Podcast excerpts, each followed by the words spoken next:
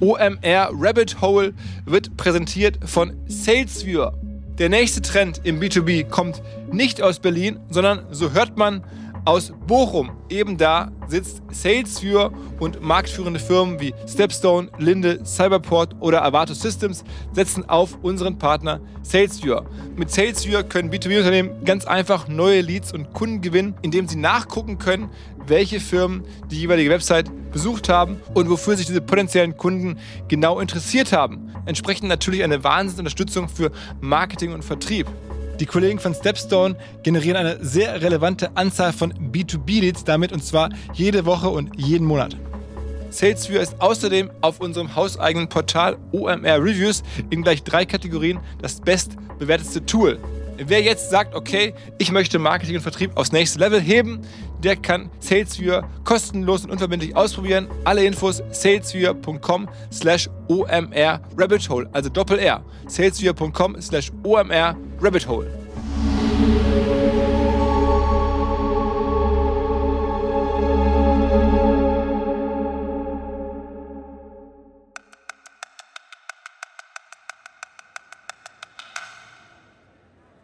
Du willst kündigen?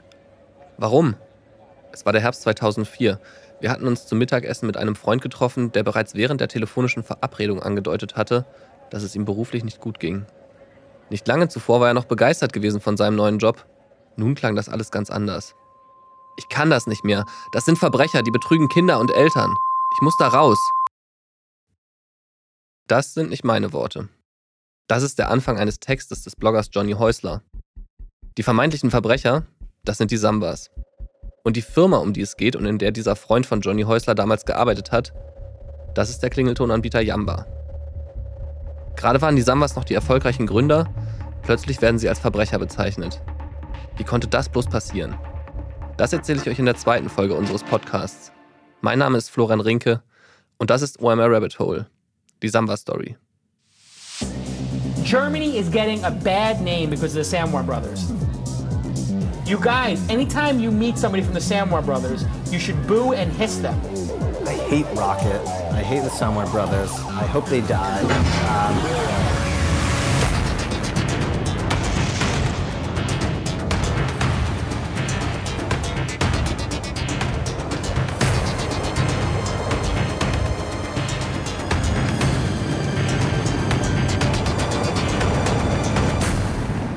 OMR Rabbit Hole. Die Samwa Story.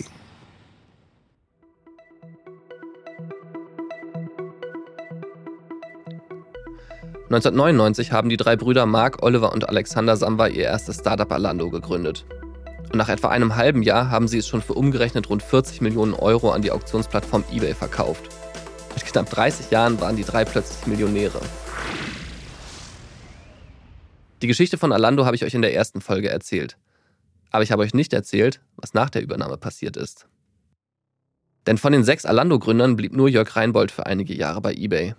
Karel Dörner, Max Finger und auch die drei Samba-Brüder verließen das US-Unternehmen mehr oder weniger schnell. Die Samba-Brüder wollten etwas Neues machen. Sie wollten wieder gründen. Die Frage war nur was. Alexander Samba hat mal sinngemäß erzählt, dass den drei Brüdern anfangs der Glaube fehlte, dass sich die Gründung eines weiteren Internetunternehmens lohnt. Man sei davon ausgegangen, dass die großen Ideen mit eBay und Amazon erstmal weg wären.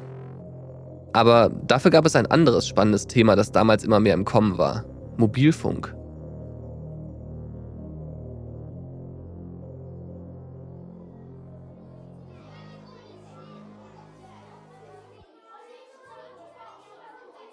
Ich bin damals noch zur Schule gegangen. Die Digitalisierung meiner Klasse hatte mit Tamagotchis begonnen. Ende der 1990er Jahre kamen dann auch noch Pager hinzu. Ein paar Jungs aus meiner Klasse hatten solche Geräte. Ich kann mich nicht mehr an alle Marken erinnern, aber eine hieß Quicks.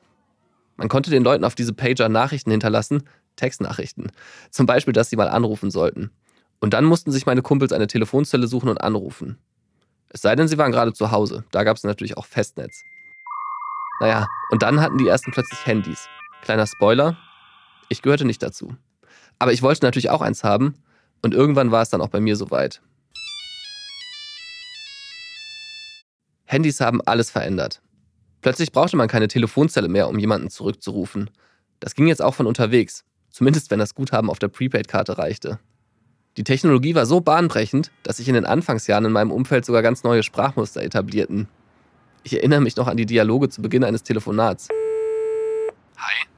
Hi, wo bist du? Im Bus. Dieses Wo bist du war etwas völlig Neues, denn bis dahin war ja immer klar, wo man war, wenn das Telefon für einen klingelte. Zu Hause. Und jetzt konnten wir plötzlich von unterwegs telefonieren und SMS schicken. Ich hatte anfangs ein Sony-Gerät. Andere in meiner Klasse kamen irgendwann mit einem Nokia 3210 zur Schule. Das war die nächste Revolution, denn das 3210 hatte plötzlich keine Antenne mehr. Außerdem konnte man die Hülle wechseln und damit Individualität ausdrücken. Überall gab es plötzlich Handyschalen zu kaufen. Und noch etwas war neu. Es gab auf dem Gerät Spiele. Ich spiel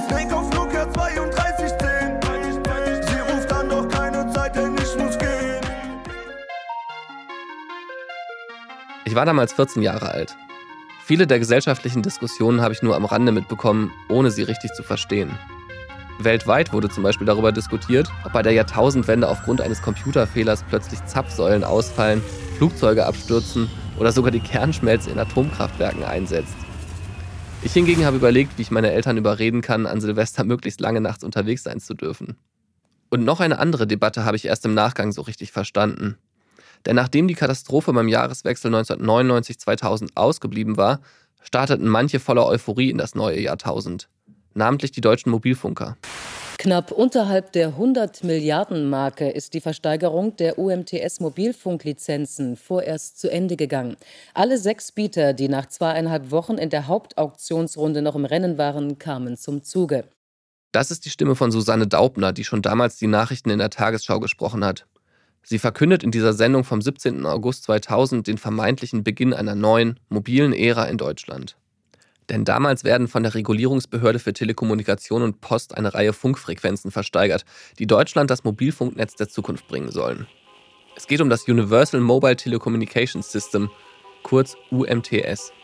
Also im Grunde darum, dass das 3G-Netz in Deutschland ausgebaut wird, wodurch die Datenübertragung deutlich schneller würde. Heute diskutieren wir natürlich auch noch über den Netzausbau. Inzwischen sind wir ja bei 5G angekommen, aber heute läuft das alles relativ unspektakulär ab. Damals hingegen ist die Vergabe der Lizenzen eine richtige Sensation. Denn in Mainz startet am 31. Juli 2000 eine Auktion, die zu einer regelrechten Bieterschlacht wird. Es gibt anfangs sieben Bieter, also Telekommunikationsunternehmen, die innerhalb kürzester Zeit die Preise für diese Frequenzen nach oben treiben. Schon nach acht Tagen liegen die Gebote bei mehr als 20 Milliarden Mark. Die Gebote sind damit schon nach knapp einer Woche so hoch wie die Gesamtsumme, die Bundesfinanzminister Hans Eichel von der SPD als Erlös aus dieser Auktion eingeplant hatte. Aber der Glaube an die Chancen der Technik ist damals einfach riesig. Wieder drei Tage später liegt die Gesamtsumme schon bei 50 Milliarden Mark. Hans Eichel ahnt, dass es einen unerwarteten Geldsegen für den Staat geben würde. UMTS, das heißt für ihn plötzlich nur noch unerwartete Mehreinnahmen zur Tilgung von Staatsschulden. Denn genau das will er mit dem Geld machen, Schulden abbauen. Andere Akteure haben unterdessen andere Ideen. Die PDS, also der Vorläufer der Linkspartei, will mit einem Teil der Einnahmen beispielsweise den Kampf gegen den Rechtsextremismus finanzieren. Die Bundesländer wollen hingegen auch einen Teil von den Einnahmen abbekommen und eine Verkehrsgewerkschaft fordert damals einfach mal schnell, dass man ja auch Geld in die Infrastruktur investieren könne. Wenn man sich die Situation der Deutschen Bahn heute anschaut, wäre das vielleicht sogar eine ganz gute Idee gewesen. Nun ja, am Ende der Auktion liegen die Gebote insgesamt bei jenen 98,8 Milliarden Mark, die da gerade auch schon in der Tagesschau genannt wurden. Sechs Unternehmen haben damals Lizenzen ersteigert, darunter unter anderem T-Mobile und Mannesmann Mobilfunk, also der Vorläufer von Vodafone, aber auch Mobilfunkanbieter wie E Plus oder Fiat Intercom. Die Summe ist absurd hoch. Sie erklärt sich im Grunde nur durch die Goldgräberstimmung, die es damals bei dem Thema gibt und die auch noch woanders zu spüren ist. Denn nur einen Tag nach dem Ende des Bieterwettstreits gründen die drei Samba-Brüder am 18. August ihre neue Firma, das spätere Jamba. Jetzt siebenfarbige Logos für nur 43 Cent je Logo im Jamba Monatspaket. Schicke Logo 4, Logo 5 oder Logo 6 an 5 mal die 3. Vielleicht kennt ihr diese Werbungen noch. Mit solchen Abos wird Jamba Anfang der 2000er Jahre berühmt. Und aus den drei Samba-Brüdern werden die Klingeltonkönige. Der ursprüngliche Plan war aber eigentlich ein ganz anderer. Genauso wie der Name. Denn Yamba hieß anfangs noch Mobile Media AG und die Idee war eigentlich, ein Unternehmen aufzubauen, das viel mehr anbietet als Klingeltöne. Yamba sollte sozusagen das Tor zum Internet auf dem Handy sein. Und natürlich gab es auch dieses Mal wieder ein Vorbild im Ausland, von dessen Modell sich die drei Samba-Brüder, sagen wir mal, inspirieren ließen. In Japan gab es iMode, das mobile Internet, damals schon mit Nachrichten, vielen Informationen. Ähm, man konnte sich Messages hin und her schreiben. Es gab Spiele, es gab auch schon Klingeltöne. Ähm, und Japan war einige Jahre dem Westen voraus. Und der Glaube war, dass in Europa das Ähnliches passiert, dass also die Festnetz-Internetrevolution jetzt auch mobil passiert. Ähm, es war also das Jahr 2000. Wir hatten alle diese kleinen Nokia-Handys mit dunkelgrüner Schrift auf, dunkel, auf hellgrünem Hintergrund und winzigen Displays und wenig Leistungsfähigkeit. Aber die UMTS-Lizenzen wurden gerade versteigert für 100 Milliarden Mark. Und der Glaube war, innerhalb von zwei, drei Jahren passiert das Gleiche wie in Japan. Das heißt, wir kriegen schnelles mobiles Internet, wir bekommen große Farbdisplays und ähm, das passiert auch in Europa. Das ist Jens Begemann. Er ist der Gründer des Spieleherstellers Wuga, aber seine Karriere beginnt er 2001 bei Yamba. Er ist einer der ersten Mitarbeitenden, das Startup ist damals nicht mal ein Jahr alt. Eigentlich wollte Jens Begemann nach dem Studium selbst gründen, doch dann platzt die Dotcom-Blase und die Kurse vieler einstiger Internet-Hoffnungsträger rauschen in den Keller. Also heuert er bei Yamba an. Ich erzähle euch gleich, wie es mit Jens Begemann und Yamba weitergeht, aber vorher gibt es einen kleinen Rückblick, der wichtig ist, um das alles zu verstehen, was damals passiert. Denn 1996 war die Deutsche Telekom an die Börse gegangen und hatte in Deutschland einen regelrechten Hype um Technologieaktien ausgelöst. Der Kurs der sogenannten T-Aktie stieg immer weiter. Und vermutlich ist es kein Zufall, dass ausgerechnet in den Jahren 1996 und 97 auch das Team Telekom bei der Tour de France extrem erfolgreich ist. 1996 hatte der Däne Bjarne Ries den Titel beim wichtigsten Radrennen der Welt geholt. Ein Jahr später war es der junge Deutsche Jan Ulrich. Und er greift an. Oh, oh, oh. Ulrich. Leichtfüßig wie eine Gänse geht er da hoch. Ich sagte das vorhin, der Junge fährt wie von einem anderen Stern. Ihr wisst, wie die Geschichte weitergeht. Im Nachhinein stellt sich heraus, dass im Team Telekom vielfach gedopt wurde. Die Leistung der Mannschaft ist damals besser, als sie eigentlich hätte sein dürfen. Und dieses Bild lässt sich auch auf die damalige Digitalwirtschaft übertragen. Denn auch die entwickelt sich damals wie auf Steroiden. Nach dem Börsengang der Deutschen Telekom stieg die Zahl der Börsengänge in Deutschland rasant. 1996 waren es noch 14, 1999 bereits 175.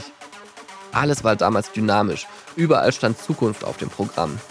Firmen ohne richtiges Geschäftsmodell wurden quasi über Nacht zu Milliarden-Companies. Gründer und CEOs wurden gefeiert wie Popstars. Man muss sich nur mal den Börsengang von Infineon anschauen. Der Chiphersteller ist im März 2000 an die Börse gegangen, also nur wenige Monate vor dem Start der Versteigerung der UMTS-Lizenzen.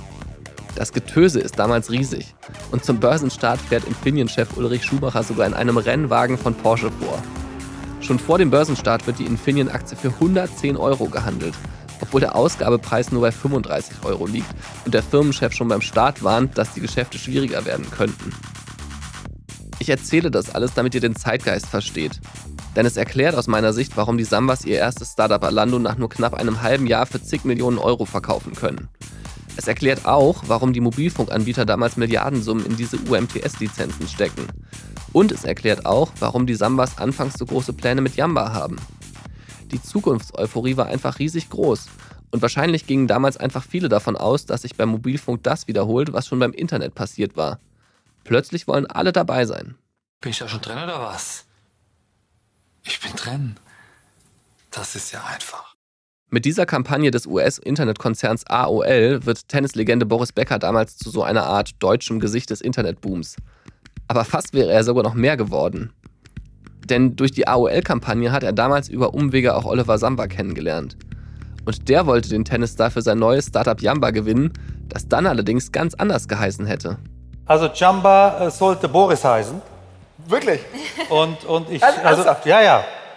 What ja. the fuck? Ja, ja. Und, und ich habe also sozusagen äh, mit diesem legendären Werbespot Ich bin drin für AOL äh, Deutschland sozusagen ins Internet geführt. Und da habe ich die Samba rüber kennengelernt und wir haben uns also ähm, sehr intensiv unterhalten. Es hat dann einfach nicht geklappt, aus welchem Grund auch immer. Aber ja, da, da, war, da war viel möglich.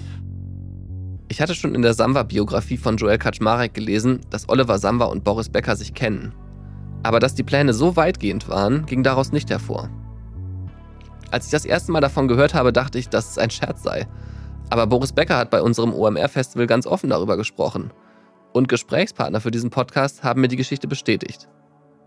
Und noch mehr.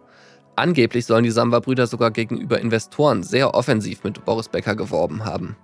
Sie wollten eine Firma für den Massenmarkt aufbauen und hatten sich dazu ein extrem schlaues Konzept überlegt. Denn einerseits wollten sie auf einen Volkshelden wie Boris Becker setzen, andererseits lockten sie die Elektronikhändler Mediamarkt Saturn, Electronic Partner sowie den Mobilfunkanbieter Debitel. Für ein Startup ist es damals praktisch unmöglich, einfach so in den Mobilfunkmarkt einzusteigen. Allein schon, weil die meisten Handys über die Netzbetreiber verkauft werden. Aber durch die Kooperation mit den Konzernen hätten die Samba-Brüder einen Hebel gehabt, um den Vertrieb schnell zu skalieren. Egal mit wem ich gesprochen habe, diese Weitsicht und dieses strategische Geschick haben alle gelobt.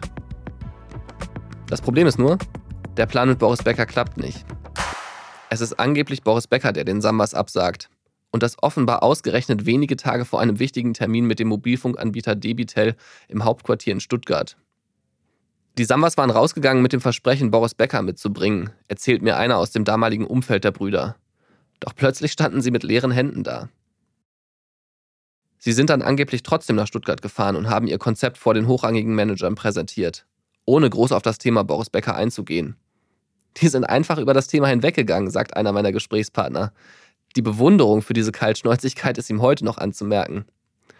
Das muss man sich mal vorstellen. Drei junge Typen stehen vor diesen erfahrenen Managern und präsentieren ihr Konzept. Ich stelle mir das irgendwie so vor.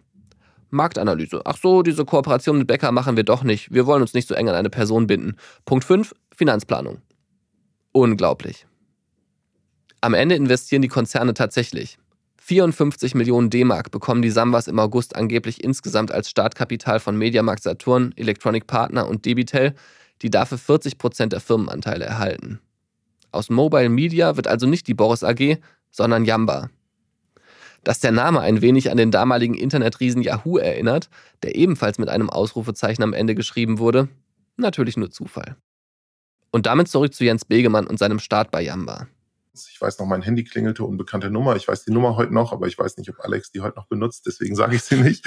Aber ähm, mein Handy klingelte und ich, ich sagte Hallo und am anderen Ende hieß es, Hallo, hier ist Alexander Samwer, weißt du, wer ich bin? Jamba ist damals nicht mal ein Jahr alt, das Selbstbewusstsein ist aber offenbar schon riesig. Und natürlich weiß Jens Begemann, wer dieser Alexander Samwa ist. Praktisch jeder weiß das damals, der sich für Startups interessiert und gerne gründen möchte in Deutschland. Denn durch den Alando-Verkauf sind die drei Brüder zu kleinen Berühmtheiten in der Szene geworden. Jens Begemann und Alexander Samba telefonieren miteinander und treffen sich dann zwei Tage später an einem Freitag in Berlin zum Gespräch.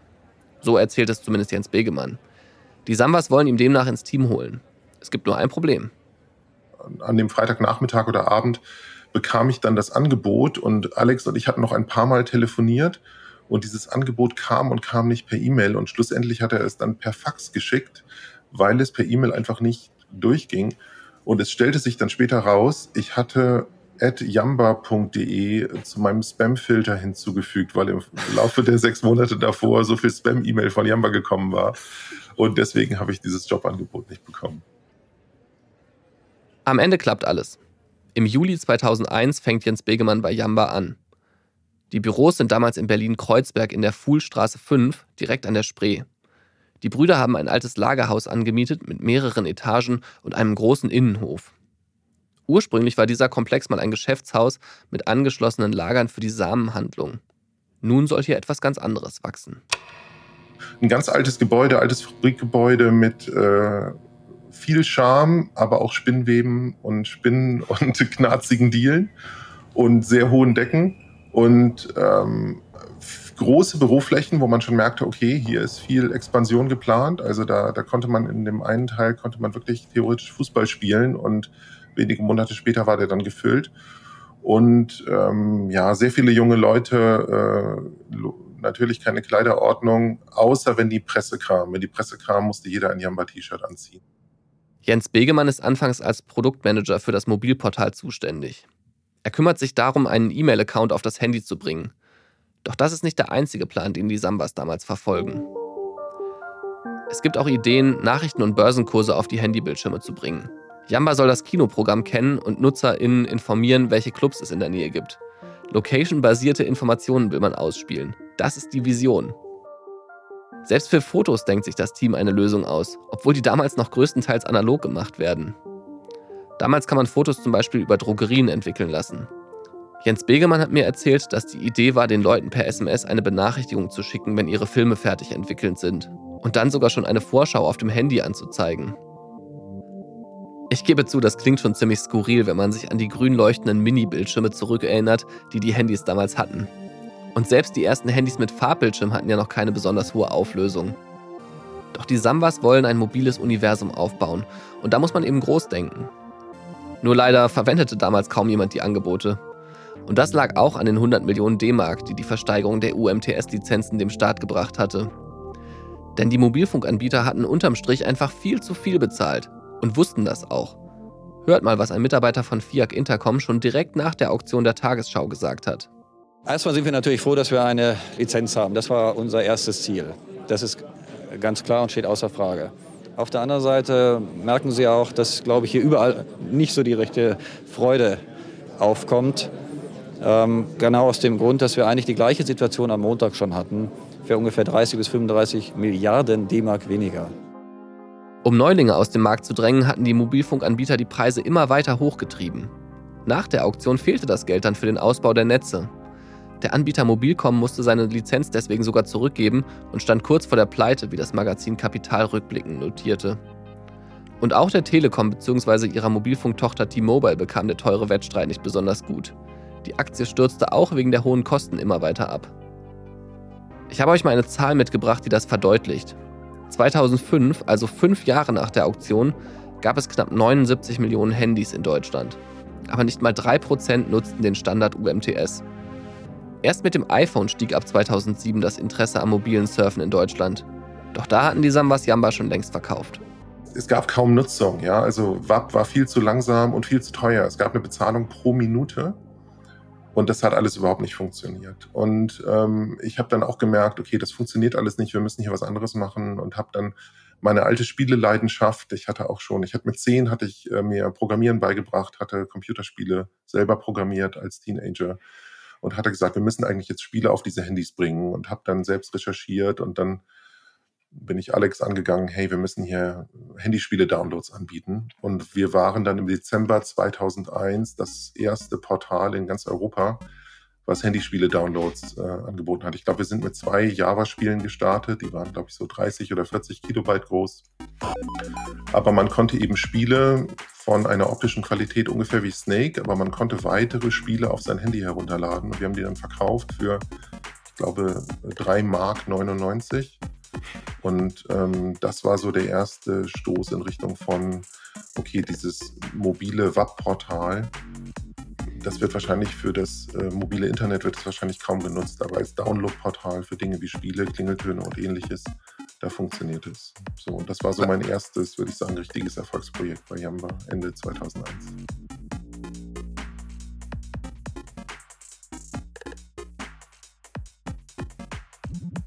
Als sich abzeichnet, dass sie mit ihrer Vision eines Mobilportals zu früh am Markt sind, steuern die Sambas um und setzen auf Content. Da sind zum einen die Handyspiele, zum anderen aber natürlich auch die Klingeltöne, die nun immer wichtiger werden. Denn die digitalen Inhalte bescheren dem jungen Startup Umsätze. So richtig geht es trotzdem noch nicht voran.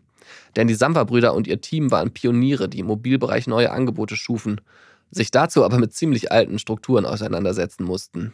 Zum Beispiel in der Musikindustrie. Die kämpfte damals gegen File-Sharing-Plattformen wie Napster, Bearshare und Co., über die NutzerInnen die Inhalte einfach illegal und kostenlos herunterladen. Klingeltöne wurden dazu einer lukrativen Nebeneinnahme. Am Anfang haben wir ja viel einfach echte Lieder sozusagen gemacht. Ähm, also weißt du halt, äh, also kannst du, du kannst also ganz normale Charts, die alles, was in den Charts war, in Klingeltöne umgewandelt. Irgendwann war dann die GEMA uns oder den Sambas zu teuer. Das fanden sie doof, weil natürlich die GEMA und da gibt's ja die ganzen Labels haben ja alle irgendwie Cut genommen. So, dass wir dann angefangen haben, halt eigenen Content zu machen. Das ist Philipp Möser. Er hat sich bei Jamba früher um das technische Produktmanagement gekümmert und hat später gemeinsam mit Jens Begemann den Spielehersteller Wuga gegründet. Der eigene Content hilft dabei, das Geschäftsmodell stabiler zu machen und die Einnahmen zu erhöhen. Aber wenn man Beteiligten glaubt, wurde auch immer mal wieder zu kleinen Tricks gegriffen. Ein Beispiel hat mir Jens Begemann erzählt. Also ich habe ja äh, 2001 bei Jamba angefangen. Damals war der, die D-Mark noch die Währung in Deutschland. Und äh, dann zum 1. Januar 2002 passierte ja die Umstellung auf den Euro. Und der Wechselkurs zwischen D-Mark und Euro war ja 2 zu 1. Und Abos gab es damals noch nicht. Und Jamba verkaufte Klingeltöne für eine Mark, also für 99 Pfennig.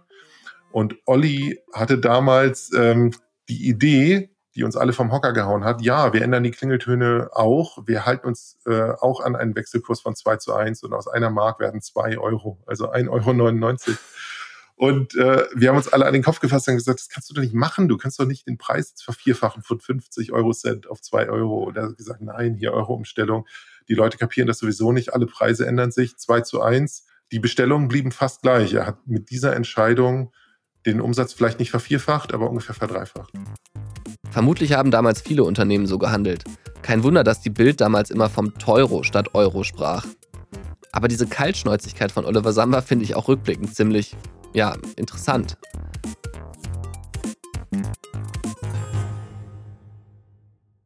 ...2002 änderte sich aber nicht nur die Währung, sondern auch das Geschäftsmodell der Sambas. Denn die ursprüngliche Idee funktionierte nicht gut genug.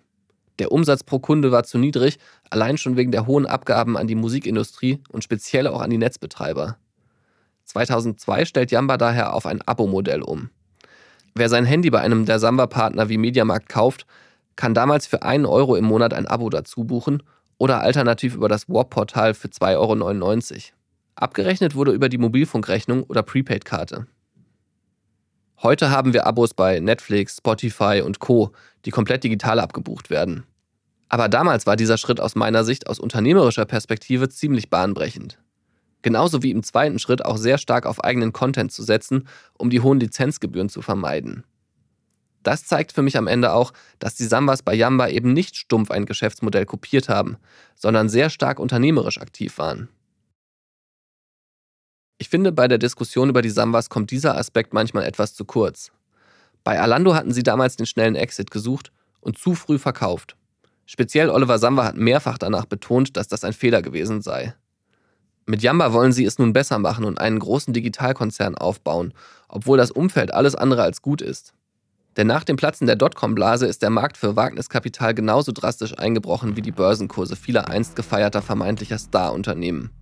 2003 wird das Börsensegment Neuer Markt an der deutschen Börse sogar komplett eingestellt. Bei Yamba geht es allerdings endlich aufwärts. 2003 hat das Unternehmen rund 10 Millionen Klingeltöne verkauft, ein Plus von 300 Prozent zum Vorjahr. Dazu 4,3 Millionen Spiele, das sind 500 Prozent mehr als im Vorjahr. So notiert es zumindest die FAZ in einem Artikel über die Samba-Brüder und ihr Klingelton-Imperium. Und das, obwohl der Markt durch die Vielzahl von Herstellern völlig zersplittert war und es zig verschiedene Varianten brauchte, um alle Geräte zu bedienen.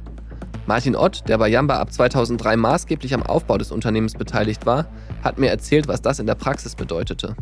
Ich weiß noch, wir hatten wie so eine Asservatenkammer von Hunderten von verschiedenen Handys, weil jedes Handy irgendwie eine andere, nicht nur Bildschirmgröße und ein anderes Operating-System draus. Und wenn wir irgendwo im, im, Flieger unterwegs waren in einem Land, dann noch zu schauen, wie man am Flughafen noch irgendwie das neueste Handymodell von, von dem Netzbetreiber vor Ort mitbringt, damit man jeden Netzbetreiber hat und testen kann und dort noch mal SIM-Karten einkaufen, dass die Inhalte gut ausgeliefert werden und auch richtig funktionieren.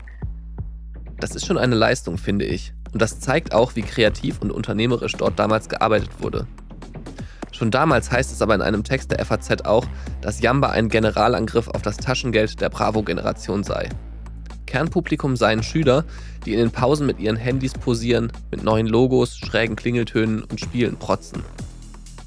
2003 wird ein Wendepunkt in der Geschichte von Yamba. Denn einerseits skaliert das Abo-Geschäft immer mehr und es werden neue Geschäftsmodelle wie das Datingportal iLove und ein soziales Netzwerk namens MyFriends gestartet. Während MyFriends floppt, entwickelt sich iLove, das wie Yamba auf ein Abo-Modell setzt, sehr erfolgreich. Andererseits verlässt mit Alexander Samba einer der drei Brüder das Unternehmen. Nachdem die beiden Mitgründer Ole Brandenburg und Max Finger bereits 2001 gegangen waren, gibt 2003 auch Alexander Samba seinen Abschied bekannt. Er will nach Harvard gehen, um seinen MBA zu machen. Im Anschluss kündigt Oliver Samba an, soll er dann das US-Geschäft aufbauen. Wie gesagt, die Ambitionen waren groß. Doch noch etwas ändert sich 2003. Jamba setzt erstmals auf Fernsehwerbung. Wie das ablief, hat mir Thilo Bono erzählt. Der war nämlich damals Kommunikationschef bei Jamba. Und plötzlich noch viel mehr. Man kommt ja bei in Startups oftmals wie die junge Frau zum Kind. Und irgendwie war ich halt der Kommunikationsonkel und Kommunikation war halt irgendwie alles. Und irgendwann landete halt auch eben das Thema Marketing bei uns auf dem Tisch. Und das war einfach eine Situation, wo es dann hieß, Tilo, ähm, wie sieht es denn aus? Wie können wir eben Kommunikation auch dafür nutzen, um unsere Produkte zu vermarkten und zu verkaufen? Und damals war ähm, die Stoßrichtung zu sagen, ähm, äh, fail fast im Sinne von, ja, lass uns mal rausfinden, wie wir mit vielen kleinen Beträgen ähm, rausfinden können, was für uns der richtige Kanal ist. Und habe dann für 5000 Euro, habe das Ganze dann so in 5000 Euro in Scheibchen geschnitten und habe gesagt, okay, dann schalte ich jetzt für 5000 Euro meine Anzeige in der Bravo und guck mal, was da passiert.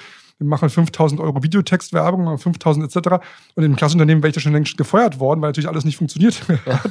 Aber am Ende des Tages war die Idee dahinter zu sagen, eine von diesen 5000 Euro Scheibchen war halt Fernsehwerbung. Mhm. Du kannst dir vorstellen, dass ich dann dabei damals MTV und Viva angerufen habe und gesagt, guten Tag, hier Tilo Bono, ähm, habe hier eine Videokassette vor mir liegen ähm, und daneben liegen 5000 Euro quasi, hätte ich mal euch mal einen Fernsehspot schalten.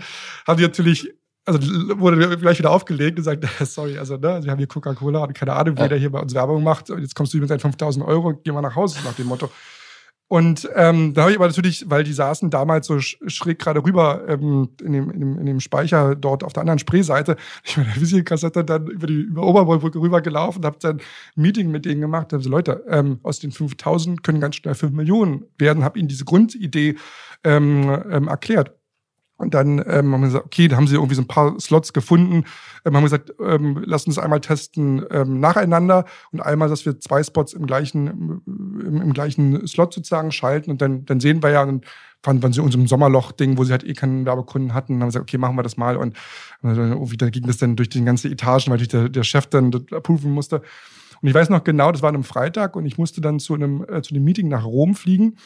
Und ich stieg aus aus dem Flieger und mein Handy keine, kein, war sozusagen explodiert. Das hatte irgendwie, weiß nicht, wie viel SMS und Anrufe von Oliver Samba auf dem Telefon, weil natürlich das der Kanal war. Er hat natürlich dann die Zahlen sofort live getrackt und hat gesehen, dass ne, auf einmal hier ja, im, im, im Klingeltonhimmel war und sozusagen das äh, der Kanal war, wo dann eben die Verkäufe äh, kamen und was die Leute angenommen haben. Und äh, the rest is history. Ne? Wir haben alle anderen Kanäle eingestellt und sind all in gegangen. Ich habe Thilo Bono für das Gespräch in Berlin getroffen bei Piabo. Das ist die Kommunikationsagentur, die er aufgebaut hat, nachdem er bei Yamba irgendwann ausgestiegen ist und die inzwischen eine feste Größe in der deutschen Agenturlandschaft ist. Das zeigt, welche Karrieren viele Samba-Mitarbeitende im Anschluss gemacht haben. Die Geschichte mit dem ersten Werbespot habe ich übrigens auch noch ein bisschen anders gehört. Aber kein Wunder. Es ist ja auch schon alles 20 Jahre her. Da verschwimmen die Erinnerungen vermutlich ein bisschen. In der Version hat Tilo Bono die Kontakte zu den Sendern angebahnt. Um die Einbuchungen und die Verhandlungen hat sich dann aber Martin Ott gekümmert. Der kommt 2003 zu Yamba und übernimmt dort den Job als COO. Wie es genau war, weiß ich nicht. Am Ende ist es für den Verlauf der Geschichte aber auch egal. Damals war Tilo Bono noch extrem jung, aber trotzdem schon für den Aufbau der Kommunikation von Yamba verantwortlich, bei der die Sambas weniger ihr Ego, sondern die Zahlen in den Mittelpunkt stellten. Die Medienarbeit und die PR-Aufmerksamkeit war opportunistisch natürlich einfach ein Mittel zum Zweck, um den Unternehmenserfolg zu unterstützen. Insofern war es ein Business-Tool, wie viele Dinge dann eine Entscheidung sind, die dann hoffentlich auf den Erfolg des Unternehmens einzahlen. Und ihnen war klar, dass natürlich dieser Bereich wichtig ist, weil er hilft eben ähm, beim äh, Produktverkauf und bei der, bei der ähm, Wahrnehmung im Markt. Dass er hilft bei Partnerschaften, bei Investorensuche und beim Fundraising, äh, dass es hilft, eben dort bestimmte Türen auch aufzubekommen, etc. Ähm, aber sie sind mit die uneitelsten Menschen, die ich kenne. Sie werden nie auf die Idee kommen zu sagen, Tilo, jetzt bring uns mal hier bitte auf die Titelseite von XYZ. Oder ja. warum habe ich jetzt hier nicht ein GQ-Fotoshooting äh, in der neuen, weiß ich nicht, Gucci-Kollektion? Also 0,0. Ähm, sondern wenn, dann muss es einen Zweck fürs Unternehmen haben, dann muss es einen Impact fürs Unternehmen haben, dann muss es sozusagen dem Unternehmen helfen.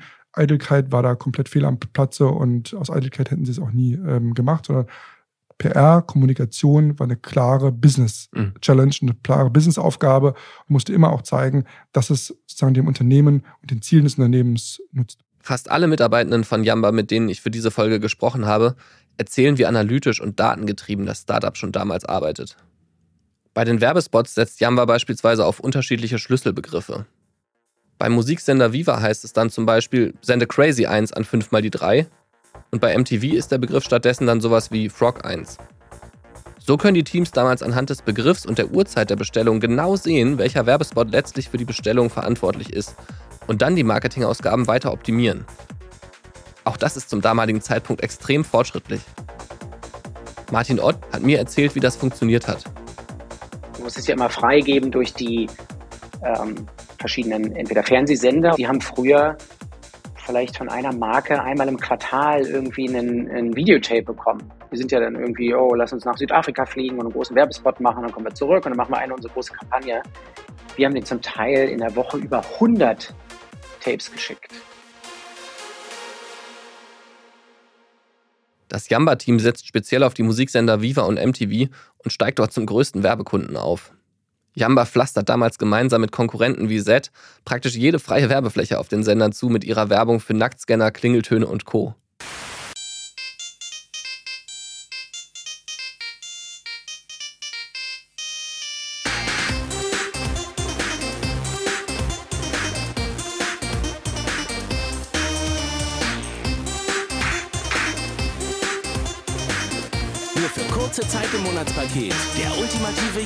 Jamba-Klingelton. Schicke Jamba 4, Jamba 5 oder Jamba 6 an. 5 mal die 3.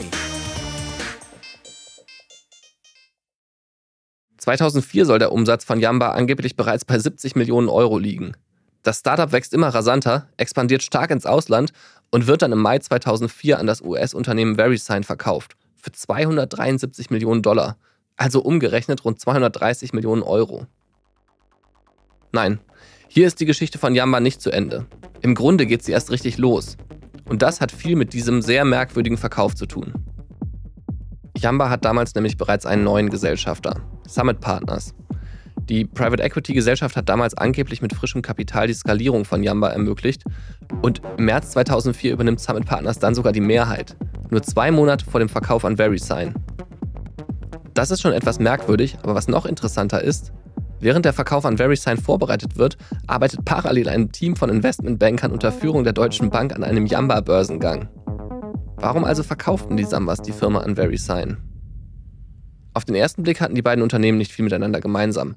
VeriSign war ein Anbieter von Dienstleistungen rund um den Betrieb von Internetseiten. Dem Unternehmen gehörte beispielsweise die Top-Level-Domain .com. Und auch diese SSL-Zertifikate, die ihr vielleicht kennt, die sichere Websites kennzeichnen sollen, kommen von VeriSign. Was ich euch noch nicht erzählt habe, Yamba hatte ein kleines B2B-Geschäft, mit dem es für andere Unternehmen zum Beispiel Portale gebaut hat. Damit konnten dann Hersteller von Mobiltelefonen über ihre eigenen Internetseiten auch Klingeltöne und sowas anbieten. Das Geschäft gab es schon lange, die Umsätze waren aber längst nicht so schnell gestiegen wie das B2C-Geschäft mit den Klingeltönen. Bei VeriSign war man aber offenbar überzeugt, dass man Angebote für das mobile Internet braucht. Und dieses ganze Klingeltongeschäft von Yamba, das war dann quasi nur noch Beifang. Die Sambas wiederum sollen es bevorzugt haben, mit Yamba nicht an die Börse zu gehen, obwohl der Erlös sogar möglicherweise höher gewesen wäre. Das soll hinter den Kulissen auch zu Krach mit Summit Partners geführt haben, denn die waren angeblich für einen Börsengang. Am Ende fand man eine Lösung. Aber wohl auch, weil die Sambas angeblich gedroht hatten, andernfalls einfach von Bord zu gehen, was für die Firma damals fatal gewesen wäre. Der Verkaufspreis war für die Sambas natürlich ein Erfolg. Aber was für sie angeblich noch lukrativer gewesen sein soll, in den Verträgen mit VeriSign sollen angeblich nach oben offene Boni vereinbart worden sein, wenn sie bestimmte Umsätze und Wachstum erreichen. Das heißt, je besser es kurzfristig lief, umso mehr verdienten die Sambas. Also mussten die Umsätze steigen, um jeden Preis. Und dafür soll eine ganze Horde Tiere sorgen. Es gab das tanzende Nilpferd, Schnuffel den Hasen und Sweetie das Küken, mit dem Jamba die ZuschauerInnen der Musiksender offenbar so sehr nervte, dass irgendwann im Internet Animationen kursieren, auf denen Sweetie verstümmelt wird. Sogar ein Browserspiel taucht damals im Internet auf, bei dem es darum geht, ein Küken zu töten. Jamba sucht den Klingeltonstar. Heute am Start Sweetie das Küken. I may be small, I may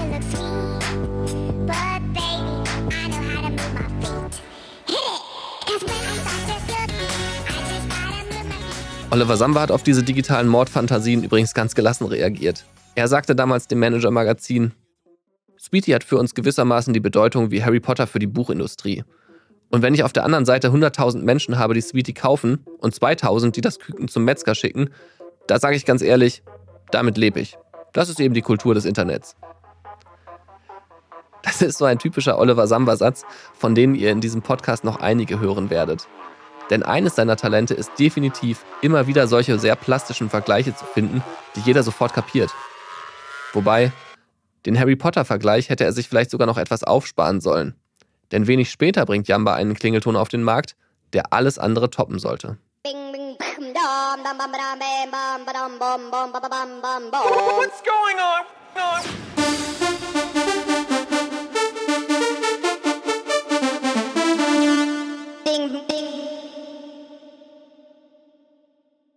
Genau, das ist der Crazy Frog. Er wurde zur erfolgreichsten Jamba-Kreation, an deren Geschichte man auch sehr schön zeigen kann, mit welch harten Bandagen speziell Oliver Samba damals gekämpft hat. Denn dieses Geräusch eines Zweitaktmotors geisterte damals schon seit einigen Jahren durch das Netz. Daniel Malmedal, ein Jugendlicher aus Schweden, hatte es Ende der 1990er Jahre ins Internet gestellt. Einige Jahre später entwarf Erik Wernquist, ein anderer Schwede, dann diesen kleinen nackten Frosch zu diesem Geräusch.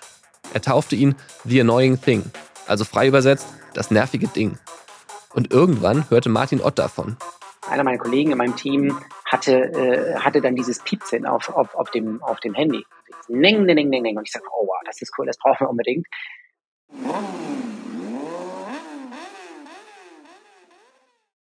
Doch Jamba geht sogar noch einen Schritt weiter. Denn das Team kombiniert den Ton des Froschs mit verschiedenen One-Hit-Wonders und schickt sie nachts in die Rotation, um zu gucken, welches Lied gut ankommt. Ergebnis: Axel F., der Song aus dem Film Beverly Hills Cop. Aus dem nervigen Internetgeräusch ist ein Song geworden. Ein Song des Crazy Frog. Denn so tauft Jamba das kleine Wesen, um den Namen massentauglicher zu machen. Als Jamba den Song veröffentlicht, stürmt er weltweit die Charts. Insgesamt schafft es der Frosch in 18 Ländern auf Platz 1 und Jamba bekommt für den Song mehrere goldene Schallplatten. In Großbritannien verdrängt der Crazy Frog sogar Coldplay mit dem legendären Song Speed of Sound von Platz 1 der britischen Singlecharts. Martin Ott hat mal gehört, dass Coldplay die Melodie vom Crazy Frog sogar mal als Gitarrensolo auf einem ihrer Konzerte gespielt hat. Und auch in Interviews wurde Sänger Chris Martin immer wieder auf den kleinen nackten Frosch angesprochen, nahm es allerdings mit Humor, dass der Crazy Frog von dieser Berliner Klingeltonbude Jamba ihm den Rang abgelaufen hatte. I mean, he worked hard for a lot of years. He got nowhere. He did a lot of promo. He did a lot of promo. He played every pond in Northern Australia. Dass ein Klingeltonfrosch die Charts stürmt, ist natürlich erstmal eine ganz witzige Geschichte. Aber der Fokus auf das rasante kurzfristige Wachstum nach dem Verkauf an VeriSign wird immer mehr zu einem Problem. Ich kann mich noch gut an die Jamba-Werbungen erinnern, die damals immer bei MTV und Viva liefen. Ich hatte lange keinen eigenen Fernseher in meinem Zimmer, aber meine damalige Freundin hatte einen. Er war nicht besonders groß und natürlich war das Bild wie damals üblich ziemlich krisselig. Genau wie vermutlich bei den meisten Fernsehern damals. Ich weiß noch, wie ich versucht habe, das Kleingedruckte bei den Jamba-Werbungen zu lesen, das da immer eingeblendet wurde. Aber ich kann mich nicht erinnern, dass ich es je geschafft habe. Je exzessiver Jamba das Klingelton-Business in den Markt drückte und je weiter es expandierte, umso größer wurde die Kritik. Ich habe euch am Anfang der Folge von Johnny Häusler erzählt, dem Blogger, der sich mit einem Freund zum Mittagessen traf, der ihm vom Jamba erzählt. Ich kann das nicht mehr. Das sind Verbrecher, die betrügen Kinder und Eltern. Ich muss da raus. Das hat der Freund damals zu Johnny Häusler gesagt. Er erzählt ihm, dass bis zu 20.000 Bestellungen pro Tag bei Jamba eingehen würden, dass die meist jugendlichen Kunden nicht nur einen Klingelton kaufen würden, sondern ein Abo und dass selbst Besitzer von Prepaid-Karten Schulden anhäufen könnten, obwohl das Modell ja eigentlich zur Kostenkontrolle gedacht war. Johnny Häusler kann das nicht einfach vergessen. Er setzt sich hin und schreibt einen Text über die Sambas, über die Methoden von Jamba, über das ganze Modell und all die Probleme, die es mit sich bringt und die insbesondere Kinder und Jugendliche vor erhebliche Risiken stellen. Am 12. Dezember 2004 geht sein Text auf der Seite Spreeblick online. Als ich die Seite aufrufe, sehe ich ein Foto, das die drei Brüder Mark, Oliver und Alexander Samba zeigt, wie sie lächelnd in die Kamera blicken. Sie tragen Jamba-T-Shirts. Der Text unter diesem Bild klingt wie eine Geschichte aus der Sendung mit der Maus. Das, liebe Kinder, sind der Mark, der Oliver und der Alexander. Die lachen immer ganz viel, weil sie sich so freuen.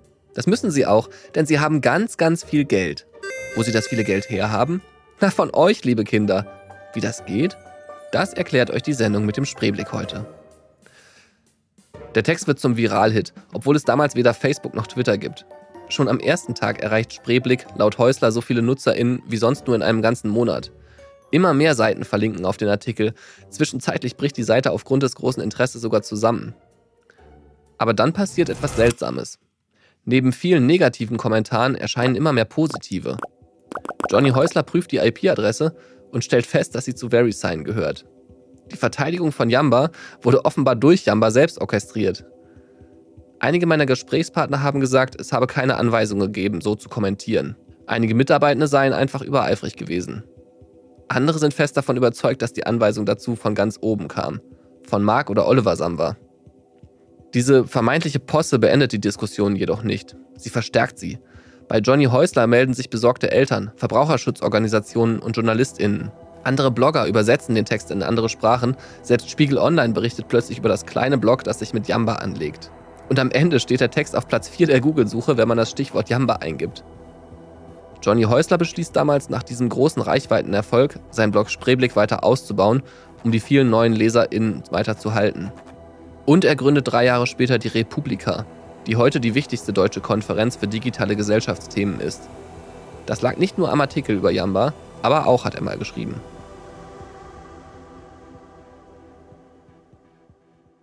Einigen Mitarbeitenden von damals ist ihre Yamba-Zeit heute unangenehm. Sie sagen alle unisono, wie viel sie in dieser Zeit auch gelernt haben und zeigen sich nach wie vor beeindruckt von bestimmten Eigenschaften von Oliver Samba. Doch sie erkennen rückblickend auch die Probleme, die mit den Yamba-Sparabos einhergingen. Einer meiner Gesprächspartner sagte zu mir, das ist kein Produkt, auf das ich heute stolz bin. Aber damals hätte man das einfach nicht so hinterfragt, weil es auch alles so abgegangen sei. Ich hätte euch hier gerne seinen O-Ton vorgespielt, aber er wollte ihn lieber nicht freigeben, weil er Sorge hatte, dass man ihm seine damalige Rolle negativ auslegen könnte. Ich glaube, es ist normal, dass man rückblickend manches nicht mehr so toll findet, was man mit Mitte 20 gemacht hat. Ich finde es daher positiv, wenn jemand sagt, heute sehe ich das anders. Ich sehe ja auch manches anders als früher. Aber natürlich habe ich mich auch gefragt, warum hat das Modell so lange funktioniert? Am Ende wahrscheinlich deshalb, weil so viele mitgemacht und davon profitiert haben. Klar, es gab schon früh Beschwerden und Probleme, aber das ist bei neuen Produkten und neuen Geschäftsmodellen oft so. Ich glaube, in den Anfangsjahren haben viele einfach sehr gerne beim Erfolg von Yamba mitverdient. Die Mobilfunkunternehmen haben die Abos abgerechnet und ja anfangs auf Rechnungen nicht mal transparent ausgewiesen, wofür da Kosten angefallen sind. Bei Prepaid-Karten war das alles sogar noch weniger transparent. Deren Rolle wird manchmal etwas unterschlagen, finde ich.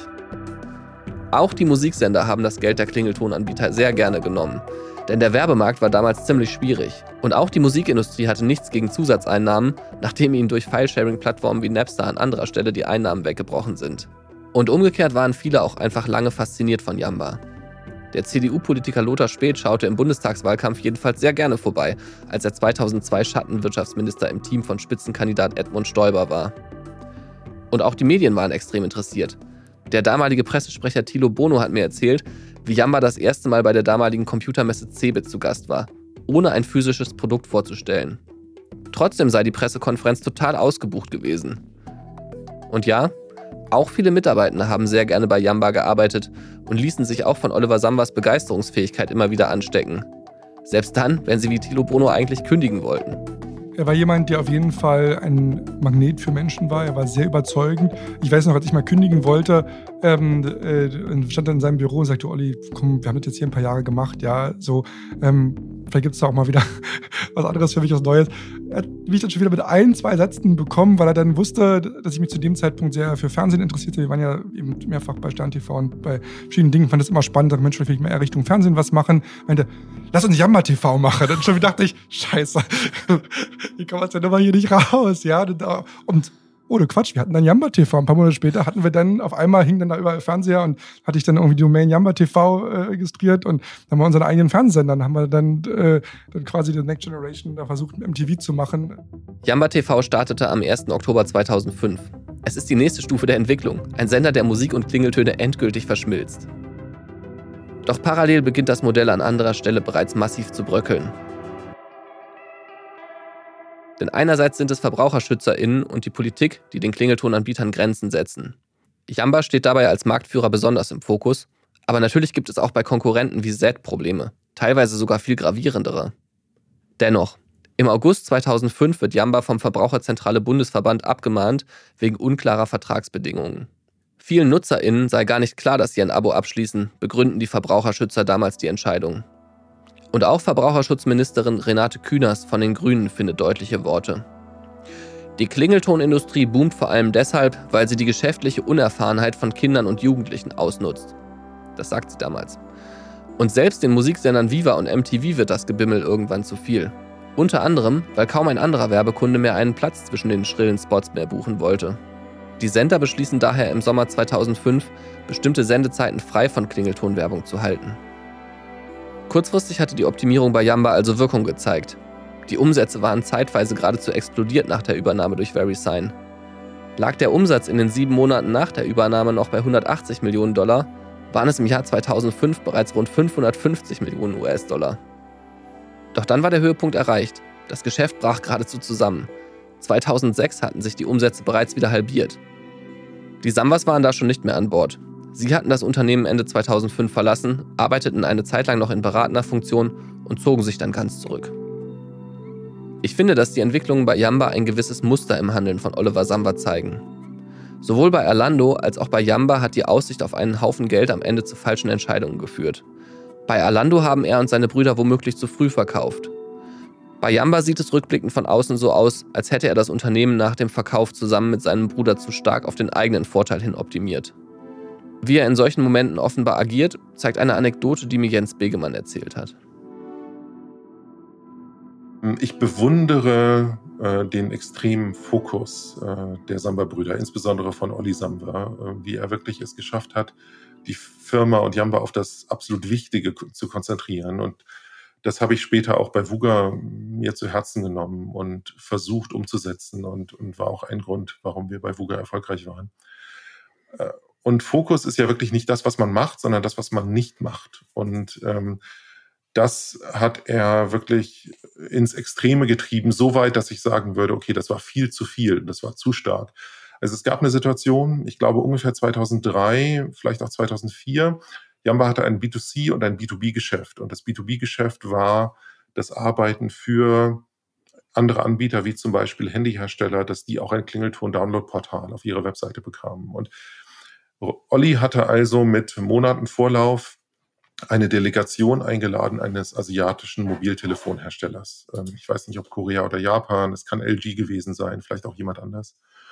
Und die kamen also mit, ich glaube, zehn Personen angereist nach Berlin. Und das Ziel war, einen ganztägigen Workshop zu machen, wie diese B2B-Lösung von Yamba für diesen Mobiltelefonhersteller aussehen konnte in dieser Zeit der Anbahnung und Reisevorbereitung und äh, bis diese Delegation dann sich auf ein Datum einigte und bis die bei uns kamen, in diesen Wochen wurde Olli klar, dass das B2B-Geschäft für Jamba komplett unwichtig war und dass man sich nur noch auf Klingeltöne und Fernsehwerbung und Klingeltonabos über Fernsehen äh, konzentrieren sollte.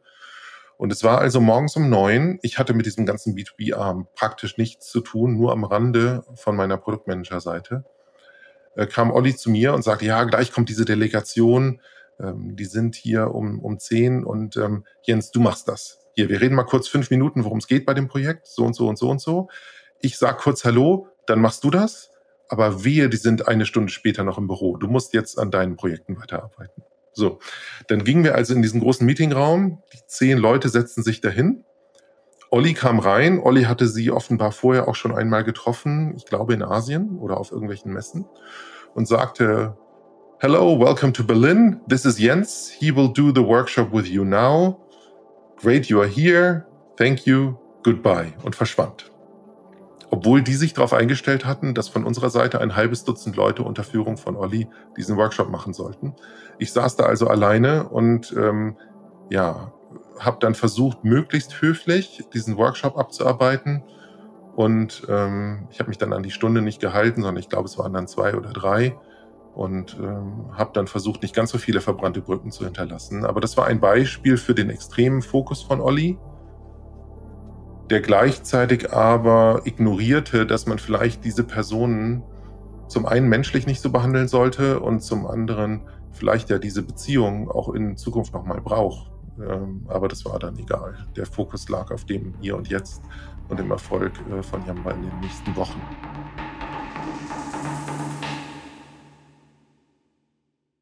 Falls ihr euch fragt, wie es mit Jamba weitergegangen ist.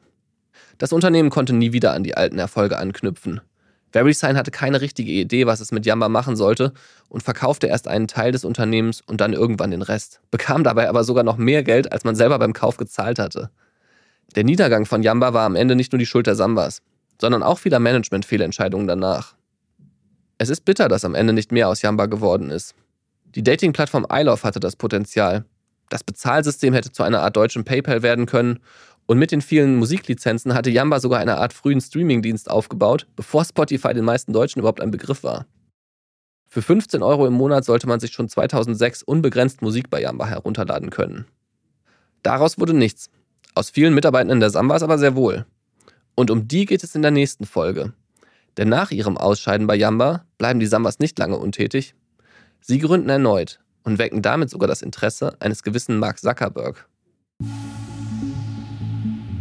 Das war die zweite Folge von OMR Rabbit Hole, die Samba Story. Abonniert den Kanal, um keine Folge zu verpassen. Wir haben euch die Quellen, die wir für die Folge verwendet haben, übrigens auch nochmal in den Show Notes verlinkt. Wir haben natürlich auch die Sambas für den Podcast angefragt und ihnen Fragen geschickt. Bis Redaktionsschluss haben sie nicht darauf reagiert. Danke fürs Zuhören und bis zum nächsten Mal.